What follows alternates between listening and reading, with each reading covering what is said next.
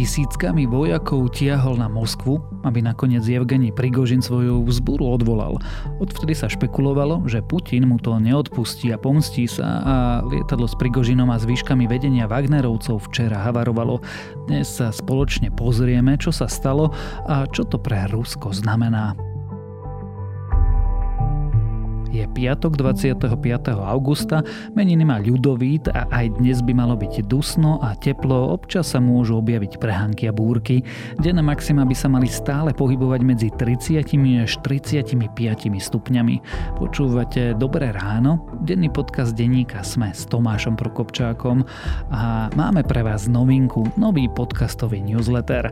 Raz do mesiaca budeme pre vás písať podcastové novinky, newsletter, kde sa dozviete všetko nové o podcast podcastoch sme, čo chystáme, čo pripravujeme, čo doľaďujeme a nad čím premýšľame, ale dozviete sa tiež, ako sa nám darí, ktoré epizódy by vám nemali ujsť i čo je nové v šírom podcastovom svete. Stačí, ak kliknete na sme.sk lomka podcastové novinky a raz do mesiaca vám pristane v e-maili podcastový newsletter.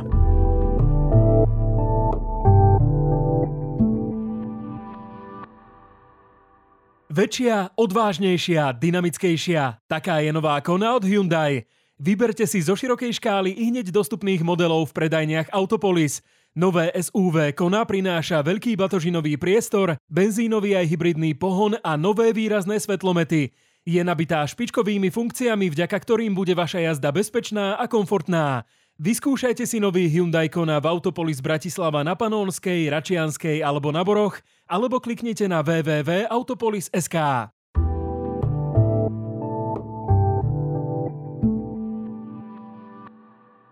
A teraz už krátky prehľad správ. Viacero svetkov z prostredia Slovenskej informačnej služby a polície vypoveda o údajnej protiprávnej činnosti ľudí spriaznených zo stranou Smerodina.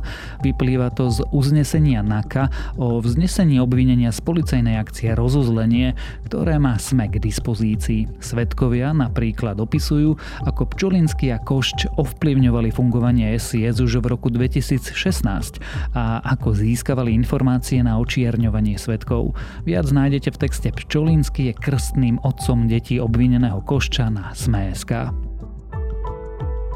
Líder republiky Uhrik zatajil, že bol dva roky medzi prozápadnými mládežníkmi SDKU. Informoval o tom portál Aktuality s tým, že informáciu o pôsobení Uhrika v štruktúrach SDKU portálu potvrdilo viacero zdrojov aj samotný šéf hnutia. Ukrajinská armáda vykonala v noci zo stredy na štvrtok na Kryme špeciálnu operáciu, informovala o tom ukrajinská vojenská rozviedka. Predpokladá sa, že cieľom boli viaceré vojenské zariadenia. Ukrajina hovorí o dlhodobej akcii. Do oceánu začali v Japonsku vypúšťať upravenú vodu z jadrovej elektrárne Fukushima. Voda je ošetrená, zbavená väčšine radioaktívnych látok a na celý proces vypúšťania, ktorý má trvať viac ako 30 rokov, dozerá Medzinárodná agentúra pre atómovú energiu. V americkej súkromnej zoo v Tennessee sa narodilo žirafie mláďa bez škvrn. Vo voľnej prírode takúto žirafu nikdy nevideli. Mláďa je tak jedinou známou jednofarebnou žirafou na svete. Škvrny žirafám slúžia predovšetkým ako kamufláž. Systém ciev pod nimi zároveň pomáha uvoľňovať aj regulovať telesné teplo.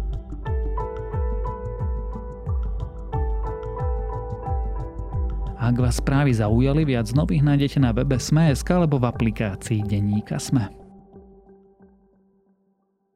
Mesiar a zločinec, hrdina ruských nacionalistov, ale aj zradca, ktorý sa so svojimi hrdlorezmi vybral na Moskvu. Odvtedy sa špekulovalo, ako sa Vladimír Putin Evgeniovi Prigožinovi pomstí, pretože Putin zradu neodpúšťa.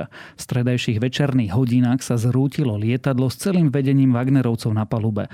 Zostrelili ho Rusy, vybuchla bomba a je Prigožin naozaj mŕtvy. A čo to spraví s Ruskom? Dnes sa budem pýtať novinárky českého denníka N Petry Procházkovej.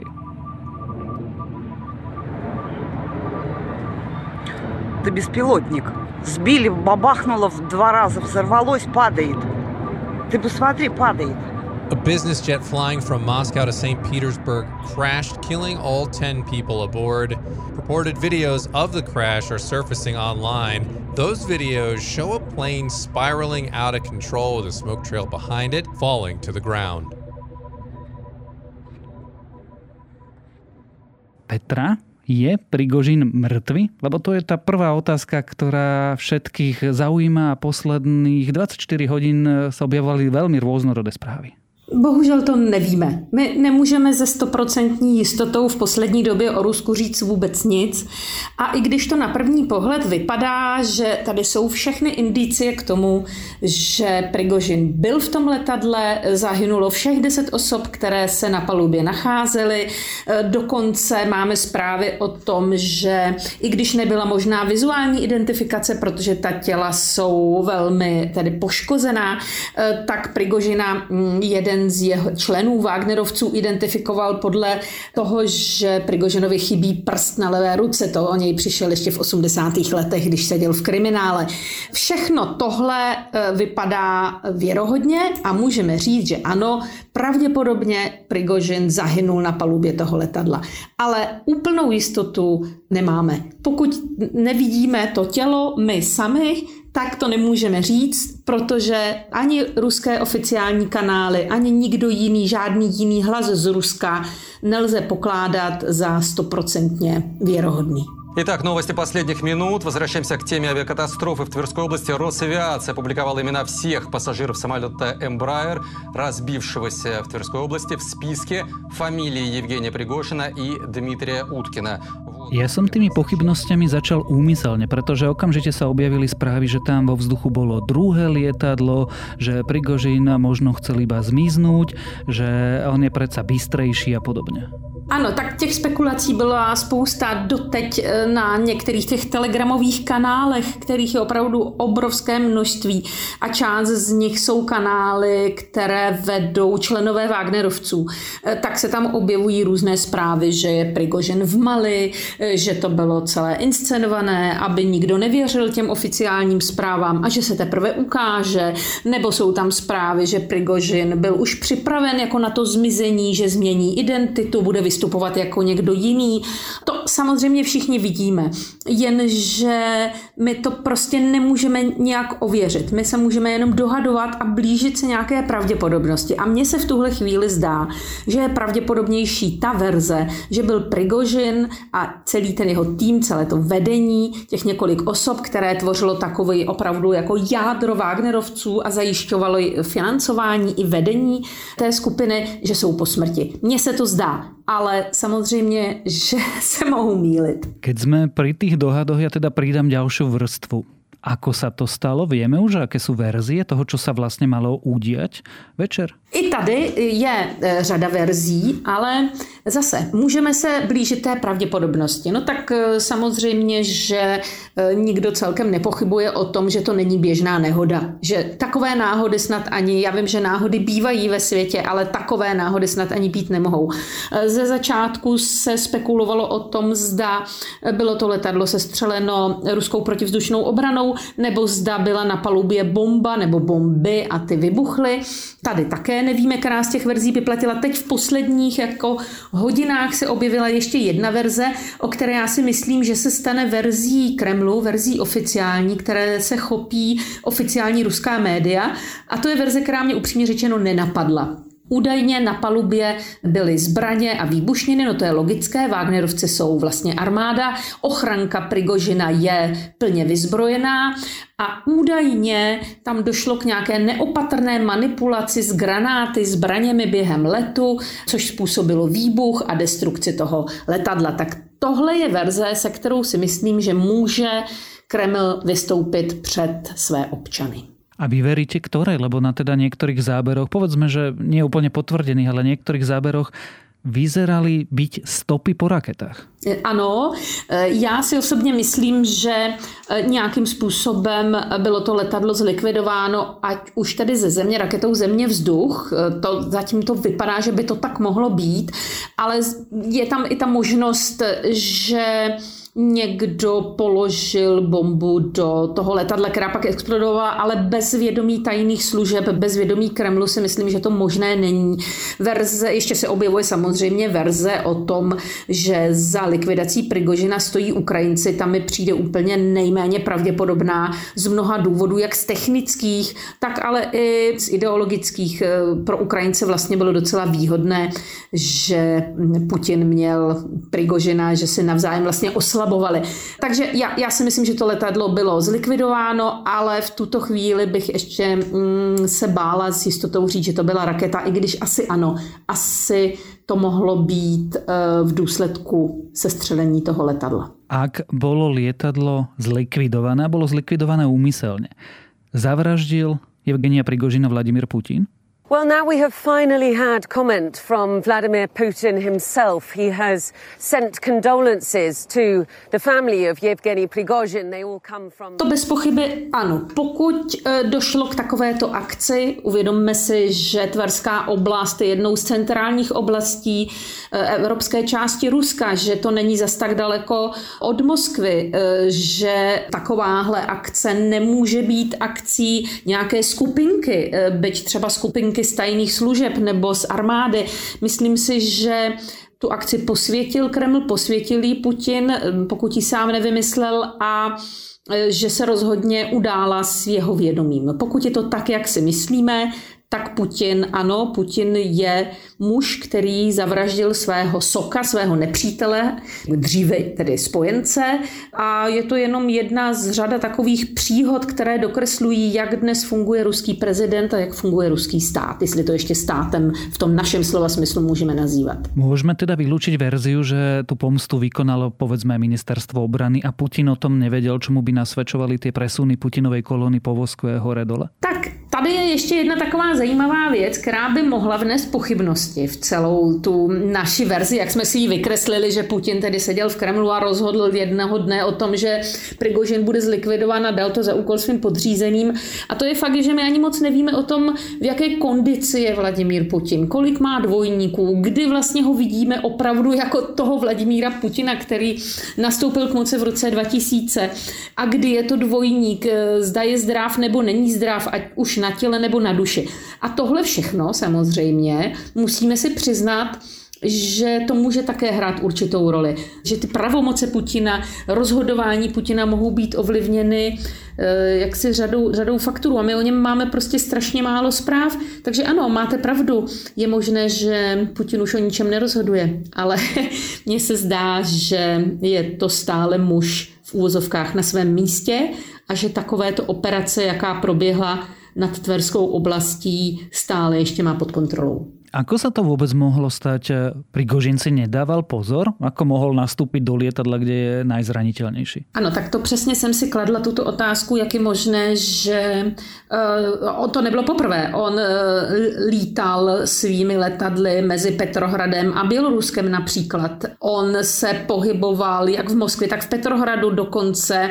Se ani nějak neskrýval, navštívil i to Petrohradské fórum Rusko-Afrika, kde se fotil s africkými politiky. Takže pravděpodobně na té památné schůzce v Kremlu, která se udála jen několik dní poté, co on vedl své ozbrojence na Moskvu a pokusil se vlastně o ozbrojenou spouru, tak došlo k nějaké dohodě. Já si to tak představuju, jak se mezi sebou dohadují právě kmotři, vládci podsvětí, kteří nepotřebují ústavu, zákony, prokuraturu, soudy, dohadují se mezi sebou na čestné slovo, vykolíkují si nějaké své prostory a řeknou si, že takhle budou fungovat. Tak zřejmě tak mezi sebou komunikoval Putin s Prigožinem a zkrátka v jednu chvíli Putin usoudil, že to dané slovo už neplatí, nebo Prigožin, a to je také možné, porušil některé dohody, které v Kremlu dal. Ty dohody se mohou týkat i třeba působení Wagnerovců v Africe, protože je známo, že se Prigožin snažil zpátky protlačit své lidi do některých afrických zemí. A tam jde vždycky o obrovské peníze. V Rusku se vždycky zabíjelo kvůli velkým penězům. Keby vám Putin dal slovo, že vás nezabije po zrádě, vy byste mu verila? Ne, ne, ne, já bych mu určitě nevěřila, ale já nejsem komotr. Eh, možná, že kmotři mezi sebou mají jiné vztahy, než my si dokážeme eh, představit. Mě tedy osobně taky udivuje, že eh, jak Prigožin, tak i vlastně velitel Wagnerovců Utkin, kterému se říkal Wagnera, podle něj celá ta skupina se proslavila nejen v Rusku, ale i po celém světě, že ještě letěli spolu, že vlastně se tam nedbalo takových těch pravidel, kterých dbá třeba vláda, že nikdy neletí prezident prezident spolu s premiérem v jednom, nebo neměl by letět v jednom letadle, tak taková bezpečnostní opatření určitě by byla na místě, kdybych byla Prigožinem, ale zdá se, že buď, eh, tak on byl psychopatická osobnost, my o něm leco svíme. Eh, možná si byl příliš jistý tím, co má v rukách, jaké trumfy má v rukách, a nebo zkrátka byl fatalista. On o smrti docela často mluvil. Mluvil o tom, že nikdy neví, jak dlouho se bude na tomto pozemském světě ještě nacházet a dokonce mluvil i o tom, že přijde pravděpodobně do pekla, ale chlubil se tím, že i v pekle on bude tím hlavním a tím nejlepším. Tak možná, že prostě i ten fatalismus tam se hrál určitou roli.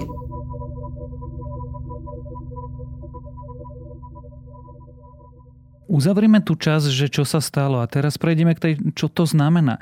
Je to vôbec dobrý nápad zabiť Prigožina, pretože o časti krajiny, a to sme videli aj pri tej vzbure, on je vnímaný jako hrdina. Ultranacionalistami je vnímaný jako hrdina. Teda se bude dělat čo? To ano, on tak vnímaný je, ale na druhou stranu, eh, pokud bychom se na to dívali z pohledu Kremlu a z pohledu Putina, tak to dobrý nápad je. Zvláště je to dobrý nápad, protože se povedl. Povedl se velmi efektně. Víte, eh, také mohli Prigožina otrávit nebo někde vyhodit z okna. To jsou takové způsoby likvidace nepohodlných lidí v Rusku zcela běžné. Eh, já bych si kladla otázku, když už likvidace, proč tímto demonstrativním způsobem? No právě proto, že to eh, je pro Putina výhodné. Putin potřebuje, aby veřejnost i jeho potenciální odpůrci viděli, že je schopen čehokoliv, všeho. Že má pod sebou síly, které dokáží takovouto operaci uh, uskutečnit. To znamená, že má pevně v rukách uh, bezpečnostní složky země. To se prostě nedá udělat jenom jako nějaká taková partizánština. Je to vzkaz občanům, je to vzkaz politickým i vojenským elitám, i oligarchii.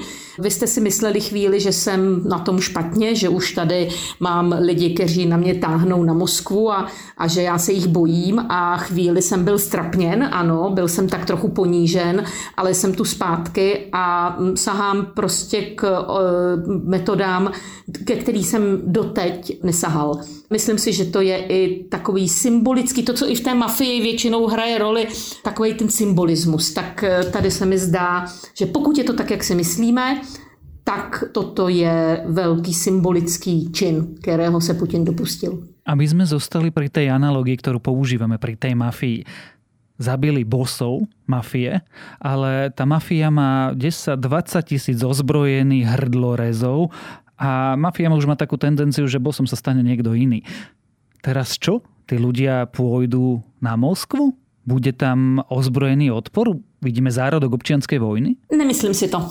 E, to, co vy říkáte, by předpokládalo e, nějaký ideologický podtext, nějakou myšlenku, která ty lidi spojuje a která by je, jim jaksi dávala smysl e, v tomto směru, že prostě půjdou dobývat Kreml a e, že touží pomoci. Ale e, mafie, v tomto případě Wagnerovci, ozbrojená mafie, je hnána e, jedinou myšlenkou a to jsou peníze tam šlo jak všechny ty řeči o, o obraně Ruska a o tom vlastenectví, kterými se eh, Prigožin proslavil v těch eh, různých eh, výstupech na sítích, především na Telegramu, tak to je všechno nesmysl. Šlo opravdu především a jenom o peníze a pokud se ukáže, že táhnout na Kreml by znamenalo nějaký finanční zisk, tak možná, ale tak to není. Myslím si, že Wagnerovci v té podobě, jako jsme je znali, existovat už nemohou protože jestli něco Prigožin dokázal, tak sehnat a vydělat peníze,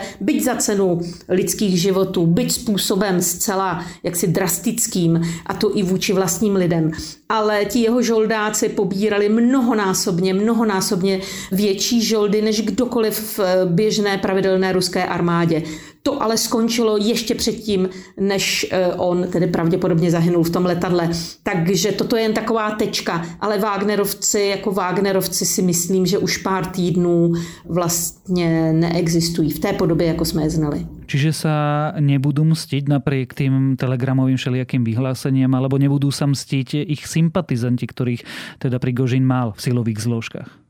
Já si myslím, že ne. Mně se zdá v tuhle chvíli, eh, oni měli eh, sympatizanty a spojence pravděpodobně i dokonce v ozbrojených složkách, i v armádě a možná i v tajných službách. O tom svědčí eh, celý ten průběh té jejich spoury, které se pokusili před měsícem, protože bez pochyby tajné služby věděli o tom, že se ta spoura chystá. Nikdo příliš nezasahoval a čekalo se.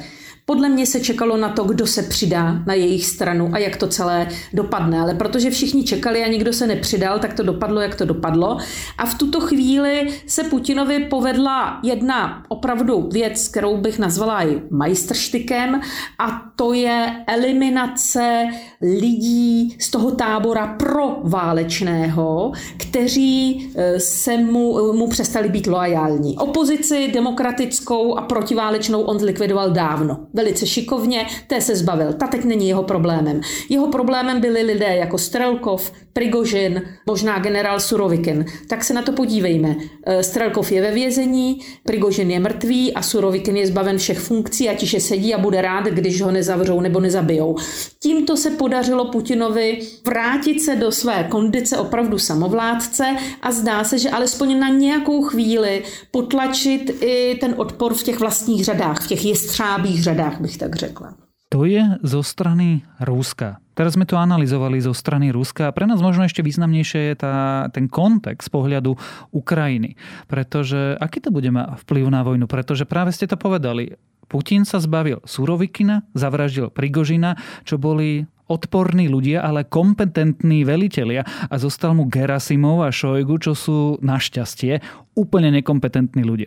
Máte pravdu. Ano, já jsem nad tím hodně přemýšlela na tom ukrajinském pohledu vlastně na celou tu událost. Takhle, fakticky si myslím, že se na tom bojišti nezmění bezprostředně nic, protože Wagnerovci víceméně odešli eh, z ukrajinské fronty po té, co dobili Bachmut, předali své pozice pravidelné ruské armádě, byli eh, zbaveni těžkých zbraní a teď se čekalo, co budou provádět v Bělorusku.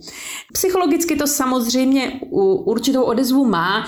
Na první pohled by se zdálo, že by se Ukrajinci mohli radovat, že takovýhle člověk, který jim způsobil opravdu tolik neštěstí, eh, který jim způsobil velké ztráty a připravil je o Bachmut a byl velice krutý k zajatcům, například válečným, tak, že je mrtev. Na druhou stranu si říkám, nebylo pro Ukrajince výhodnější, když se Putin musel rozptilovat a zabývat eh, tím odporem eh, uvnitř jaksi své vlastní komunity.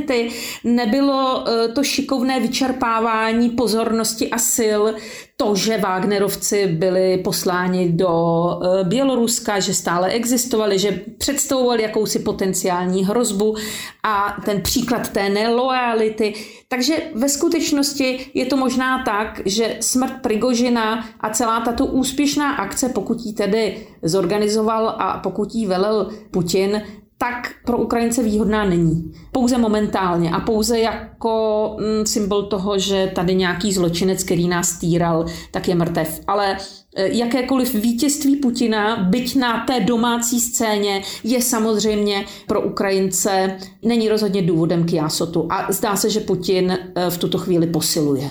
Zároveň ste povedali ešte jednu vec za to, že sa zbavil tých hardlinerov, tých e, jastrabov. Mohlo by to znamenat, že bude ochotný přistúpit na nějakou dohodu? Ano, to je strašně zajímavá věc, kterou e, dnes s ní přišli i e, četní politologové ruští a v těchto dnech se začala jako objevovat na scéně, že vlastně lidé jako Prigožin byli velcí odpůrci mírových rozhovorů. A nebo když nebyli odpůrci mírových rozhovorů, tak sami v nich chtěli hrát nějakou eh, roli. A upřímně řečeno s takovým člověkem, psychopatem jednat eh, žádný západní politik nebude a ani Ukrajinci nebyli ochotni eh, s ním jednat a pro Putina on představoval určitou zátěž, takže je možné, že Putin tím také vysílá na západ a do Kijeva další vzkaz. Vidíte, já jsem se vypořádal se všemi, kteří nebyli úplně se mnou ve shodě a jsem teď silný a nikdo mě neohrožuje a vám nezbývá nic jiného, než jednat se mnou. E, nikdo jiný tady není. Nespoléhejte na nějaké puče, palácové převraty. Já to všechno zvládnu, já všechny zlikviduji, já se udržím u moci a vy musíte prostě přistoupit na to, že e, mne nebudete soudit, ale budete se mnou jednat tak uvidíme, či to takto bude a či s ním vôbec niekto bude jednať, prípadne aký to bude mať vplyv na vývoj na boisku. O situácii na Ukrajine, ale najmä o situácii v Rúsku a o zavraždení Evgenia Prigožina aj s celým vedením Wagnerovcov sme sa rozprávali s novinárkou českého denníka N Petrou Procházkovou.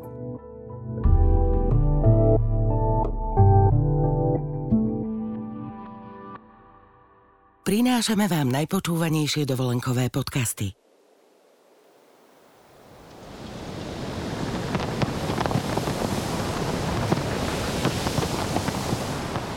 Čo viedlo morský Vánok k tomu, aby zvýšil hlas na slnečník?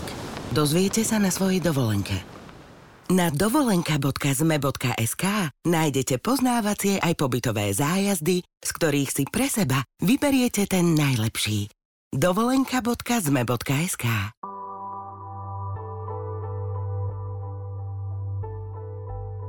Hip-hop ako žáner aj ako kultúrny fenomén tento rok oslavuje 50 rokov. Zaujímavý pohľad na jeho vývoj pred pár dňami priniesol podcast za minútu 6, kde sa pozreli na niektoré zásadné udalosti v jeho dejinách. Epizóda 50 rokov s hip-hopom je môjim dnešným odporúčaním a to je na dnes všetko. Dávajte na seba pozor. Počúvali ste Dobré ráno, denný podcast denníka Sme s Tomášom Prokopčákom a Dobré ráno okrem mňa moderuje aj Jana Maťková a Zuzana Kovačič-Hanzelová, na jeho produkcii sa podielajú Kristina Jančová, Simona Strejčková, Adam Blaško, Viktor Hlavatovič, Marek Franko a Erik Kmotorka. A keďže je piatok, pripomínam, že dnes novými epizódami vychádzajú aj podcasty TFM a v piatoček, zajtra vidú Klik, Vertigo a volebný špeciál Dobrého rána a v nedeľu, ako vždy, dejiny.